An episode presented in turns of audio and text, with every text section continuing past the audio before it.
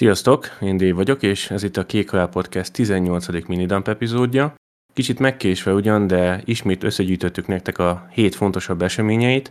Talán a legnagyobb hírverés megint a Microsoft Activision Blizzard felvásárlásával kapcsolatban volt, de szerintem már mindenkinek elege van belőle. Szóval röviden összefoglalva úgy tűnik, hogy elhárult egy újabb akadály, és hamarosan lezárul ez a hercehurca.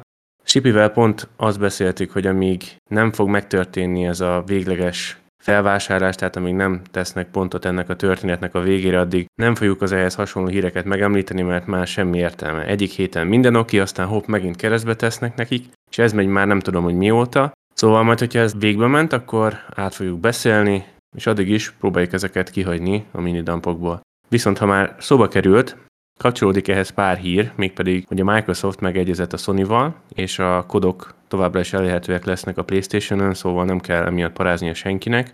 A World of Warcraft játékosainak is vannak jó hírek, mi szerint a magyar World of Warcraft csapata elkezdte magyarítani a játékot, ehhez mesterséges intelligenciát használtak, és manuális fordítás is bekerült a játékba. Mindezt a CurseForge-ról tudjátok letölteni. Az adó neve a World of Warcraft, és Nyilván ez teljesen ingyenes, nézzétek meg a srácok oldalát, lehet, hogy tudjátok őket támogatni is valamilyen úton, módon. Egyelőre csak a retail verzióban működik ez a magyarítás, de valószínűleg majd idővel a klasszik játékosok is megkapják.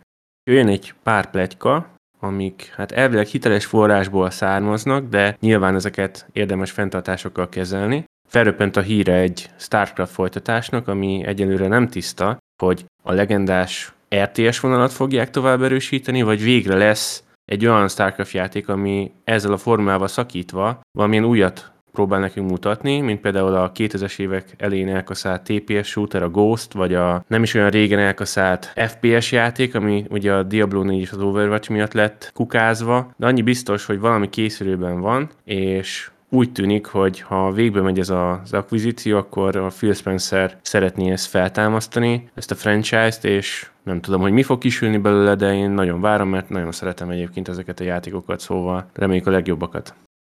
Na és hogy ne csak a Microsoftról, meg az Activision Blizzardról beszéljünk állandóan, az EA házatáján is fölröppent egy pletyka, miszerint a 2005-ös legendásnak számító Most Wanted-ből egy remake fog készülni, ami, ha engem kérdeztek, hát eléggé egy kétségbeesett döntésnek tűnik az EA részéről, mivel az újabb Need for Speed játékok nem igazán váltották be a hozzájuk fűződő reményeket, és a régi klasszikusokhoz kénytelenek visszanyúlni. Lásd a Death Space remake, ami hát nem mellesleg jól is sikerült, de a 2012-es Most Wanted-et azt nagyon is vártam, mert én imádtam az eredetit is, a 2005-ös verziót, de annyira emlékszek a 2012-essel kapcsolatban, hogy rohadt sokat szitkozódtam, rohadt sok fasság volt benne, és megmondom őszintén nem tudom ugyanazon a szinten emlegetni, mint a régi 2000-es évek közepén kiadott Need for Speed-eket, de sajnos azokat már nem nagyon lehet kapni hivatalos sztórokban, valószínűleg a lejárt licenszek miatt. Szóval lehet, hogy nem is olyan rossz dolog ez, várjuk ki, hogy mi fog ebből kisülni. A csodálatos EA Desktop abban csak a 2012-es verzió van fönn, de még ezt se tudták normálisan megoldani, mert a megjelenési dátumra 2005. november 15-öt ír, ami nyilván nem egy valid adat, mert ez 2012-ben jelent meg, szóval tudjátok, az EA már csak EA.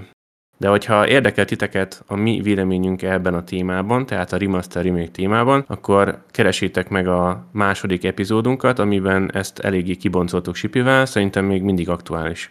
Ubisoft részéről is voltak szivárgások. A várva várt japán Assassin's Creed résszel kapcsolatban, miszerint ez a játék lesz az utolsó, amelyik a 2017-ben bemutatott Origins formuláját fogja használni. A játék pedig úgy tűnik, hogy jövőre, azaz 2024-ben fog érkezni, valószínűleg a szokásos évvégi holiday időszakban, én megmondom őszintén, hogy nagyon várom ezt, de ne felejtsük el, hogy a Ghost of Tsushima 2 második része is készülőben van, ha minden igaz, és nem tudjuk, hogy az mikor fog megjelenni, de hogyha az is jövőre fog jönni, akkor jobb, hogyha felkötik a gatyájukat, mert kérdéses, hogy mekkora sikere lenne a Codename Rednek a Tsushima 2-vel szemben.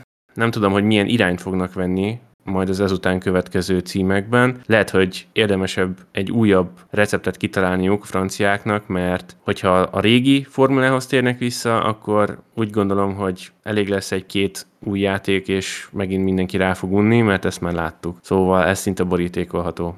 Na és akkor a plegykák után jönnek a konkrét hírek.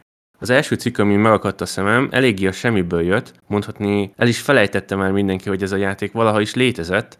A Battalion 1944-ről van szó, ami egy ígéretes második világháborús FPS szeretett volna lenni, és a régi kodos hangulatot próbálta meglovagolni, de hát nem igazán sikerült neki. Bevallom, én is felültem a hype vonatra, még annó, amikor 2018-2019 környékén megjelent a játék, és hát miután megvettem, hamar rájöttem, hogy ez kurvára nem az a játék, amit én gondoltam, hogy kapni fogok, és 7 órát játszottam vele összesen, és ennyi elég is volt, ment a kukába. Tavaly bejelentették, hogy ingyenes lesz, azóta nem is nagyon hallottam róla semmit, szóval szerintem hallott az egész, de a fejlesztő csapat most bejelentette, hogy akik a Kickstarteren támogatták a projektet, azok visszakapják majd a pénzüket, teljes visszatérítést ígérnek az átbaszott rajongóknak, és ez noha eső után köpönyeg, azért mégiscsak egy említésre méltó gesztus, mondjuk lehetett volna egy kicsit hamarabb is ezt, nem tudom, hogy most mi vette rá őket, hogy ennyivel a játék megjelenése után így döntsenek, de a renoméjukat már rég megtépázták ezzel, és nem biztos, hogy ez elég lesz mentésként. Valószínűleg valami készülőben van náluk, és pont emiatt szeretnék a rossz szájízt úgymond eltintetni az emberek szájából, de ahogy említettem, szerintem most már késő, és hogyha érkezik is valamilyen újabb játék tőlük, akkor mindenki gondolja meg kétszer, hogy támogatja a csapatot vagy sem, mert reméljük, hogy megtanulták a leckét egyszer és mindenkorra.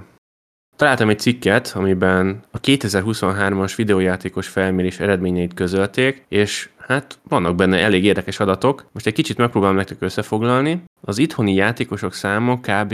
3,5 millió főre tehető, ebben benne van minden, tehát aki mobilon játszik, laptopon, PC-n, konzolon. Nemekre lebontva azt állapították meg a felmérés alapján, hogy a felnőtt férfiak 65%-a játszik, a nők esetében ez a szám csupán 54 százalék, és a legatívabb korosztályt a 18 és 25 év közötti emberek teszik ki. A Covid alatt azért többen rászoktak, vagy lehet, hogy inkább úgy fogalmaznék, hogy felfedezték ezt a videójátékos világot, és ez abból is látszik, hogy 2018-ban átlagosan még csak 3,5 órát játszottunk egy héten, de idén már 6-ot, ami nagyon érdekes, és platformokra lebontva, hogyha megnézik, akkor az okostelefonok vannak az élen, mégpedig rohadt nagy százalékkal. A megkérdezettek 75%-a játszik mobilon, ez követi a laptop, ami 37%, és a PC 31%-kal a dobogós. Ez amúgy engem nagyon meglepett, mert én azt hittem, hogy a mobil után a konzolok lesznek ott az élen, de nem. Tehát a konzolon csupán 25%-a játszik a megkérdezetteknek, és az utolsó helyen kullog a tableten játszók tábora, akik a megkérdezettek 13%-át teszik ki,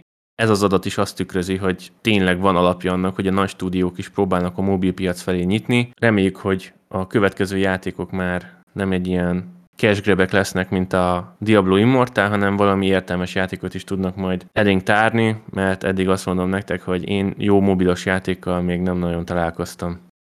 Na de ennyi lett volna az eheti minidump, legközelebb pénteken találkozunk újabb számozott epizóddal, valamint elvileg a hétvégén már Sipi is újra velünk lesz a következő minidumpban. Ha tetszett az adás, akkor értékeljetek minket a Spotify-on vagy a platformon, amin hallgatok minket. Gyertek és mondjátok el a véleményeteket a Discord szerverünkön, amihez a linket a leírásban találjátok. A kövi adásig pedig jó játékot, sziasztok!